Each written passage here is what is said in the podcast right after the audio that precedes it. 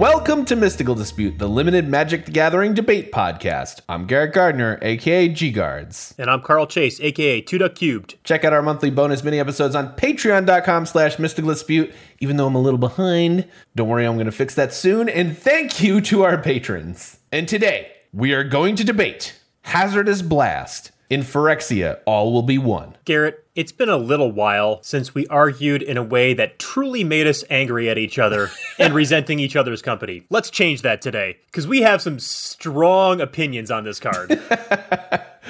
Well, Carl, let's discuss the end of our friendship in In this corner, Opening takes. Um, Sorry, Carl, this is it. We're just going to be business partners now. yep, that's what we're going to be relegated to. Just getting on Discord and saying hello, and then you'll say, Hi, ready to go? Yep. And then you'll say, Welcome to Mystical Dispute. And we'll start laughing and having fun, but it's all going to be fake. It's not going to be real. This is over after this. Well, we faked it this far, Carl. I think we could do it a little further. All right. Ugh, f***ing carrot. Ugh. Anyway, Hazardous Blast is three in a red for a sorcery that says deal one damage each creature your opponents control, and creatures your opponents control cannot block this turn. And Carl, to sum it up succinctly with one point, I'm not a huge fan of this card. This could not be less of a Garrett card if it tried. No, it couldn't. Not to rehash what we talk about every single episode, but you want to get on the board and play creatures and remove creatures, and that's basically it. And this, while it certainly can remove some one toughness creatures, uh, is often not going to do that. And for me, I have been on record, especially on Twitter, in our DMs, pretty much to anybody who will listen, that this set is very, very unforgiving to not affecting the board in the early turns. You need to play either bodies or removal spells and be doing something that affects the board because if you don't, your opponents will, and you will die a very short death, especially when you're on the draw in this format. And so, Hazardous Blast, and you look at that and say, wow, this card is quite a bit worse in the draw, and it's not really affecting the board in the early turns either. So, you mm-hmm, say mm-hmm. all that, but then you say that? You've got a card like Hazardous Blast that you actually like, and yes, I do. And I will defend it and explain it over the course of this episode. I'm just not here because it's going to take a lot of words. That's the whole episode. All right, let's move on to Data crunch. Carl, the data is overwhelmingly on my side for once, right? Can you tell me that? Can you just throw me this bone? no, it is not. It is the 10th best performing common in Premier Draft as of right now. In terms of game and hand win rate, it is lower in traditional draft, coming into the 25th best common, but still doing reasonably well. And I think that's really interesting because a card like Hazardous Blast is a polarizing card. There are times when it's going to win you games that basically no other cards are going to win you. Sure. And there are also times when it is a stone blank. Yet, across the sum total of those two situations and anything in between, it averages out to a solid card. And one last piece of data to point out is that its ALSA or average last seen at in the draft is 7.55. That is really low for the 10th best performing common in the set. Like you can look like the other ones are like five, three, four. This one's at 7.5. Like it just doesn't seem like it belongs there with how low it's being taken. But that might be part of why it's shining, right? It's only being played when it's at its best because you're always going to have access to it with such a low average last seen at, right, Carl? Yeah, I think that's certainly a part of this. It's also not a card that stacks well, right? Right. You're trying to play this and then just win on the turn that you play it in a lot of games. Or it's going to be a situational get rid of all the X ones. And if you're using it for that purpose, the second one's also going to be bad. So because it just doesn't stack, it's not a card people want to take early because you rarely want more than one. There can see a few circumstances where two could make sense, but it's very often going to be a one of in your deck, which gives it the low pick order that you see. And if you look at the number of game and hands played, it's like half or the third of most of the other commons. So it's certainly being played a lot less often. So again, I think people are figuring out when it's good and that's bolstering it. But that doesn't mean it's not good, even though I don't think it's good.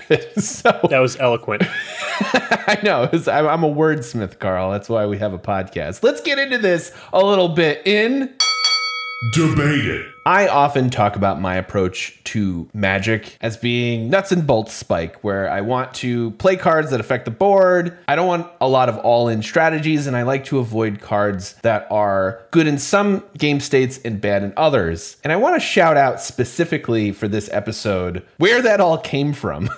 because I started trying to play Magic competitively around original Theros, and I listened to a companion podcast that really got me into it called Limited Resources. And at the time, Brian Wong was the co host, and I remember there was a very popular episode where he introduced quadrant theory. You may have heard of it, but I think it's worth repeating every once in a while. There are four regular quadrants to a magic game developing, like the beginning of the game, curving out, parity, where both players are about even and there's not much going on, ahead, where you're winning, and behind, where you're losing. And a power level of a card is going to be different in each four of the quadrants. Now, for a card like Hazardous Blast, it's fairly obvious that it's a total miss when you're behind. Unless it's a very specific board state, you're not going to be able to just cast this card and overrun your opponent with like all of your creatures. You're playing defense, you're probably making unprofitable trades. It's literally going to be worse than a land as a draw.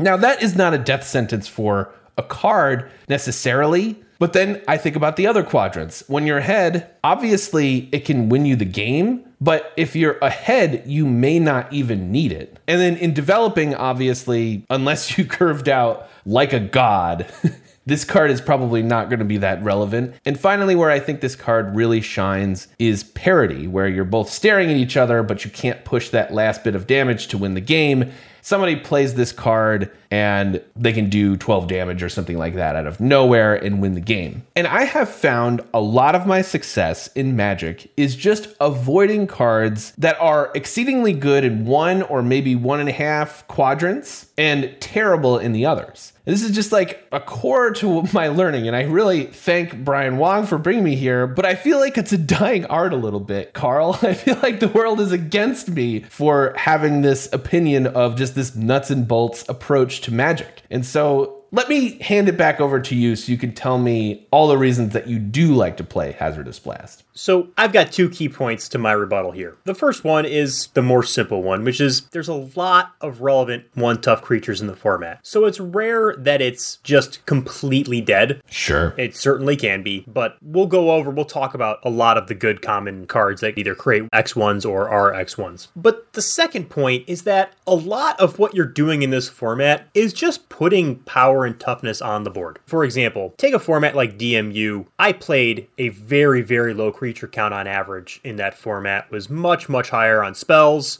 and did extremely well in DMU. Here, I find myself playing a lot of creatures because, again, you just don't want to get behind. You don't have time to mess around. You, if you slip up, then you get overrun. In that situation, you can be behind, but still have a pretty sizable board presence. And a card like Hazardous Blast can allow you to make a game plan to win a game even when you're behind. So, I totally understand your theory. Like, I'm not saying this card is generally great in situations when you're behind. It's, sure. it's not what I'm saying, but it's a card you can build an entire game's strategy around. And a lot of times it'll be when you have it in your hand already, but sometimes you can also say, I'm going to lose this game unless I find my Hazardous Blast and play to that out as well. Hazardous Blast can be one of the only cards that can bring you back from dealing with some of the format's best bombs potentially an Eternal Wanderer game state where they are making 2 2 first strikers every turn. Maybe your opponent's got Lukka and they're making 3 3s every turn. Or your opponent has done some oil things and is making a 3 3 with Incubation Sac every turn, whatever. Or just your opponent has added a lot more power and toughness to the board than you do. Fast forward to a situation where you've drawn Hazardous Blast, but you don't have enough power on board yet to deal the opponent lethal. You're behind. Your opponent's got more creatures on board, they've got a better board presence, but maybe you still have some sort of attack. Let's say there's an attack that you can construct that encourages, for example, your opponent to swing back at you with a few creatures, which then gives you another opportunity to get in for a few points of chip damage on the next turn and maybe chump with a couple of one ones and barely survive till you get exacties on the turn after that. The point is, you can craft a strategy to try to win for a very specific amount of damage on a specific turn. Even if you're way behind, even if your opponent could get you to negative 18 next turn, it doesn't matter because, again, the whole point is just Hazardous Blast eliminates the blocking phase from the game. Carl, I think that's a really good point. In the hands of a very skilled player, you will be able to craft a win like several turns out in advance with a card like this. Even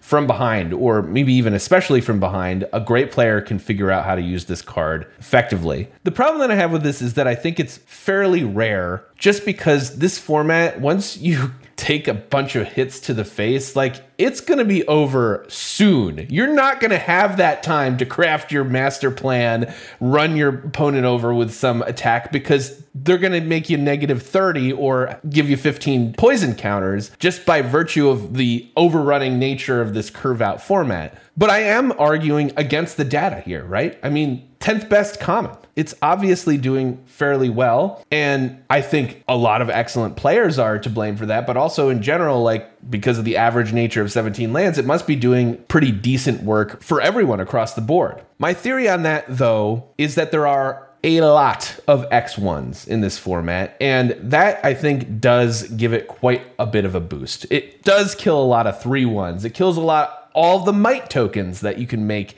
There are a bunch of playable X1s in this format, and this card can kind of wreck decks that play all of them. And I think that is a pretty good reason to play the card. But where I draw the line is I don't want to main deck it. I actually love having one of these in my sideboard. I know I'm a degenerate best of three player, but it's really great to side in, and I've done it once or twice so far.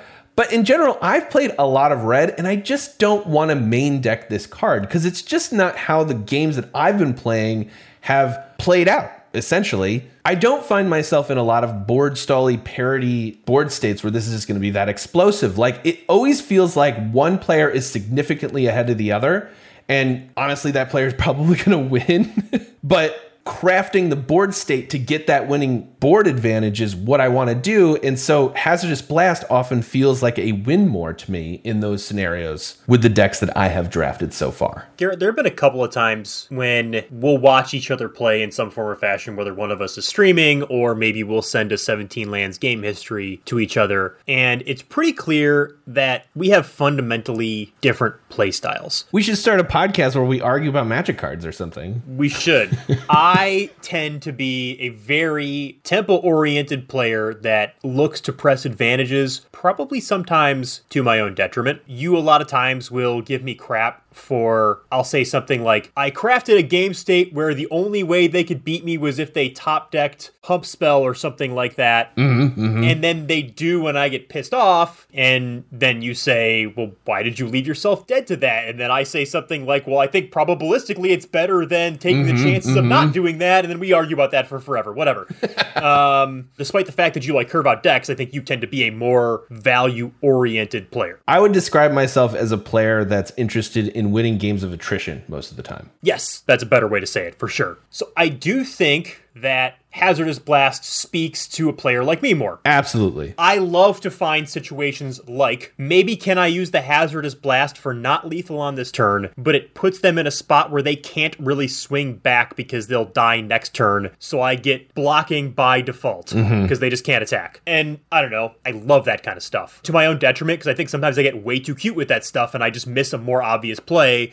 My guess is because this, again, very much does not speak to your sensibilities, there are probably spots where you should be playing Hazardous Blast main that you aren't. In particular, in my opinion, this card scales linearly with the amount of ground power that you have in your deck. Just like plain and simple. The more creatures, the more bodies, the more power you have in the, your deck, the better this card is going to be. If you have a ton of removal and tricks, it's not going to be as good because you're going to have a smaller board state. If you have basically only creatures and both you and your opponent are just building up, building up your board state, then obviously this card can win you games that literally no other card, including rares, can do. Actually, Carl, I think you're making a very good point here. If you have a ton of creatures, like 18 or something like that, Hazardous Blast is going to end up being quite a bit better because you're just gumming up the ground until you can just smash face. But here's something that you could do uh, you could not do that. because, you know, I, I say that jokingly, but also I am a huge fan of the tricks in this format, especially in green red, but red itself has one of my favorite tricks, which is free from flesh, which is red plus two plus two and add two oil counters. Oil and red go together extraordinarily well, and so I love to play free from flesh. And to bring it back to Hazardous Blast a little bit, I just don't find room in my decks for it because I'm playing good tricks or I'm playing removal. And in addition to needing to replace one of those two types of cards, it also doesn't work great with those types of cards. Like, you can't generally play Hazardous Blast for four mana and still have enough mana to add power to your creatures with some kind of combat trick. You have to tap out a lot of the time when you're going to cast this card in the types of decks that you're you're using it in. And so a lot of the time I will have a hazardous blast in my sideboard and I'll think of something that I would want to replace, but like honestly, I don't want to replace any of the creatures and I don't want to replace any of these tricks or even the sort of side case removal spells because I think the deck just works better without it. And the last card that I think does not work great with Hazardous Blast, which is also one of my favorites in the format to the degree that I think it may have been a mistake, is Furnace Strider, which is five for a four five with two oil counters, and you can remove an oil counter to give any creature haste, including itself. So it smashes like a truck out of nowhere. And I guess ideally you could play the Furnace Strider first, but then you can play Hazardous Blast and, you know, get them for lethal or something like that. But I think the better way to play it is to play a Furnace Strider, get way ahead, force them into defense mode, and then play another creature and give that creature haste. And a lot of the time, that's going to do it for you. And so to sum up, my whole overarching point here is I do see the strength in Hazardous Blast, but I don't personally very often feel like I have room for it because the red commons are all really good, and I want to keep those over this card. The Furnace Strider blocks pretty well too as a 4 5, though. And I find that a lot of times I'm not smashing with Furnace Strider in the turn that it comes into play. Certainly that's ideal, but I think if you are smashing with Furnace Strider, you're not in that coming from behind state that you were just talking about where Hazardous Blast is not going to be great to begin with. When you are behind and you cast Furnace Strider and you're holding it back to block, a lot of times it'll buy you some time, and then you can like add another creature, and then maybe on turn seven or something, you play a three drop, give the three drop haste, and play Hazardous Blast in the same turn. And even if their board is still better than yours, it doesn't matter because the game is over. The last main point on this is just 20 life is really not that much life when you keep playing creatures every turn. Like, you can have a small board presence with 12 power on it in this format and sometimes it just happens like that. Sure, you're going to end up playing small games where you trade a bunch early on and you cast some removal and there's only one creature on board, but that's not every game. And even though it's tempo oriented, I think board states can still build. But to quickly rebut that, Carl, even if you have 18 creatures in your deck or whatever, you still only get to draw your opening seven and then, I don't know, five or six more draws for a game. Hazardous Blast is going to be one entire draw. It take it replaces an entire spell. Like so it's harder to get that wire state if one of these draws that you've spent a spell on only works if you've already gone wide. And so I think this is actually essentially my core point against cards like this a lot of the time is that I'm playing for like the possible mulligan, or I'm playing for getting a little bit flooded or a little bit mana screwed. And I don't want like a four mana you win if you are already pretty established in my deck, gumming up those draws. Though, if the game is only going six turns, then you probably haven't cast all of your spells in the game. And so, I mean, yes, if you don't draw your two drop and instead draw this four drop that doesn't affect the board, certainly that's bad. But the inherent pure card disadvantage, again, for the long game, I think is less relevant. It's more just about making sure that you have the opportunity for a smooth curve. Can we briefly, though, talk about the X ones? Because not only are there a bunch of one toughness creatures in this format, there's a lot of really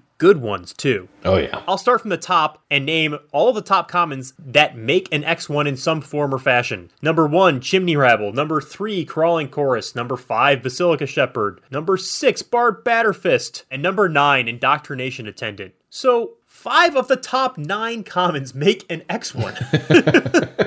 so there are plenty of opportunities to take out many creatures, and there are certain kinds of decks that can pack a ton of X1s too. A blue white artifact deck with Mandible Justiciar, the 2 1 lifelink artifact, and to a lesser extent, Malcator's Watcher can very easily all be in the same deck, as well as Might tokens. All right, Carl, we get it. There's a lot of good X1s. But I think it even goes further than the volume of X1s. We've talked a lot of times about how we love when you've got a certain type of card that's good in a format, but then the format also provides checks to that card. Mm-hmm. And in a typical format, I would say, hey, there's a lot of good X1s, but then we have this Hazardous Blast card that's really good against X1s, which is a natural check and balance sort of a situation, which typically I think is great. I don't think it's great in this format because you pretty much don't have a choice but to play out your creatures. If you take turns off, again, you die.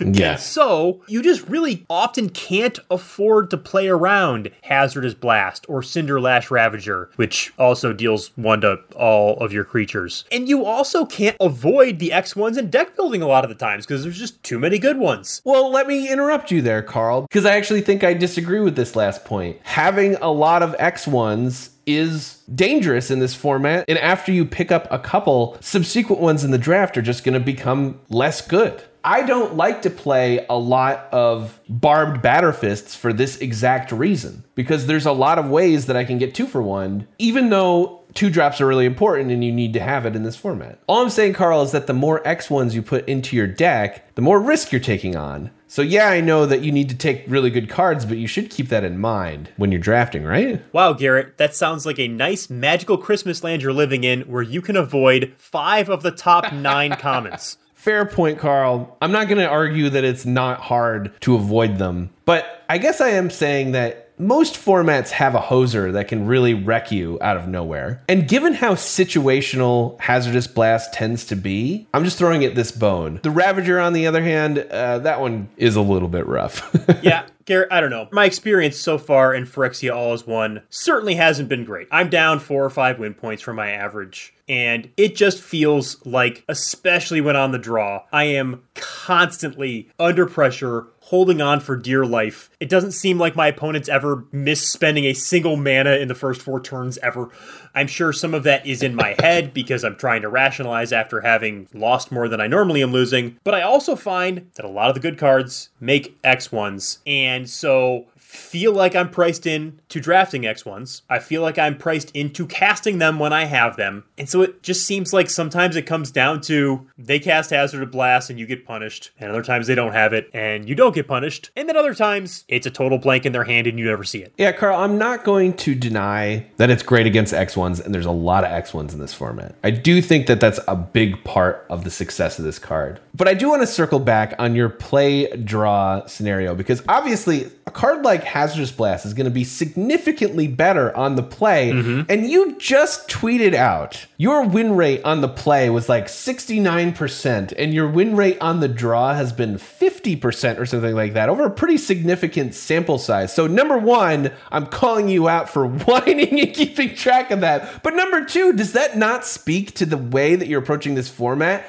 by putting something like Blast in your deck that could be much better when you end up on the play, but pretty bad when you're on the draw? I mean, yes, it's a better card in the play. There's no question about it. I, Yeah. Playing it on defense on turn four is not where you want to be at. Maybe you're going to be able to pick off two creatures with it, and it's okay defensively, but it's unlikely to get their best creature on that spot, and they're still going to be beating you down. I will say, despite arguing heavily for Hazardous Blast, I probably end up keeping it in my sideboard just as often as putting it in my main deck. Honestly, looking at those play draw stats has made me think about this dynamic even more so of like, okay, is this a deck that A has enough power to make Hazardous Blast good, and B, can I afford to draw this card ever on the draw? Or do I not have enough early game to be able to handle that? So I'm definitely thinking about that more. But I also think it's somewhat unavoidable. Like you can't just afford being good on the play because you've got to win your games in the play because the draw is coming. And, and that sounds a little bit crazy, but I- I don't think you can totally give up some of the cards that are better on the play given just how good they are in the play. And there are a lot of cards in this format, a lot of cards in this format that are better on the play than on the draw. Well, Carl, have you ever considered playing best of three where you always get to be on the play at least once? Give us ranked best of three wizards, please! From a magic player to a magic player, please. All right, let's wrap this thing up. In Closing arguments. I feel like we did a lot of talking about one card, but in general, I think it's reflective of how this format plays out. When it comes to Hazardous Blast, though, I am not denying its power. Obviously, when it kills like four X1s, that's incredible. And that happens quite often in this format. And it's an aggressive format. It's going to be better there. But I tend to keep it in my sideboard. I'm sure I will main deck it at some point when I'm looking for playables. But as it is now, I generally have better things that I think that I should be playing in my decks. I'm going to stick to my core philosophy and probably not play this card that much, but I do think there are some very convincing considerations for putting this in your main deck. Garrett, this is one of those cards that I do prefer was not in the format, but it is. And I think the top end of the power level is very high. And so I don't think it's a card you could ignore. I think it's a card you have to think about very specifically in deck building. I also think it's a card that you need to think very creatively about when you draw it of, yes, obviously there's going to be the I have more power than they have life, play it and win. But when you don't have that situation, are there ways to eke out a little bit more advantage out of it based on the turn that you're casting it? Can you do it for partial? Can you set up a board state and encourage a back and forth dynamic of attackers that gets you to a spot where you've got more power than they have life? It's a, almost a sub game at that point. It's like almost like a, a saga or a condition. If you ever have more power than they have life, then you win the game. and honestly, maybe that's the best way to think about the card when you're playing with it. But given that my win rate on the draw is 19 points worse than my win rate on the play, and given that you have literally never main decked this card, you should probably play it more, and I should potentially maybe play it less. Here at Mystical Dispute, we're all about compromising. Kind of, maybe. Uh, I'll get back to you on if I do that. Anyway, that about wraps it up. So thanks for listening to Mystical Dispute. You can support the show on Patreon. I'm Garrett Gardner. You can find me at twitch.tv slash gguards. And I'm Carl Chase. You can find me at 2duckcubed on Twitter. Shout out to 17 Lands for the data. You can support them on Patreon as well. And please do. Until next time, stay chill and watch out for those X1s. Adios. Welcome to Mystical Dispute. I guess I can't. I was like, oh yeah, let's go. And then I, I'm like, blah, blah, blah, blah, blah.